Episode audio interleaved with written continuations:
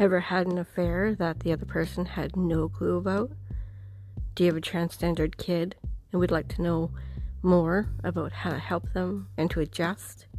Ever wonder why average people seem to just not have enough fucking money or no luck in this fucking world? Do you ever wonder about starting over somewhere else? New city? New province or state? Do you ever feel broke all the time? Never seem to have enough fucking cash in your pocket?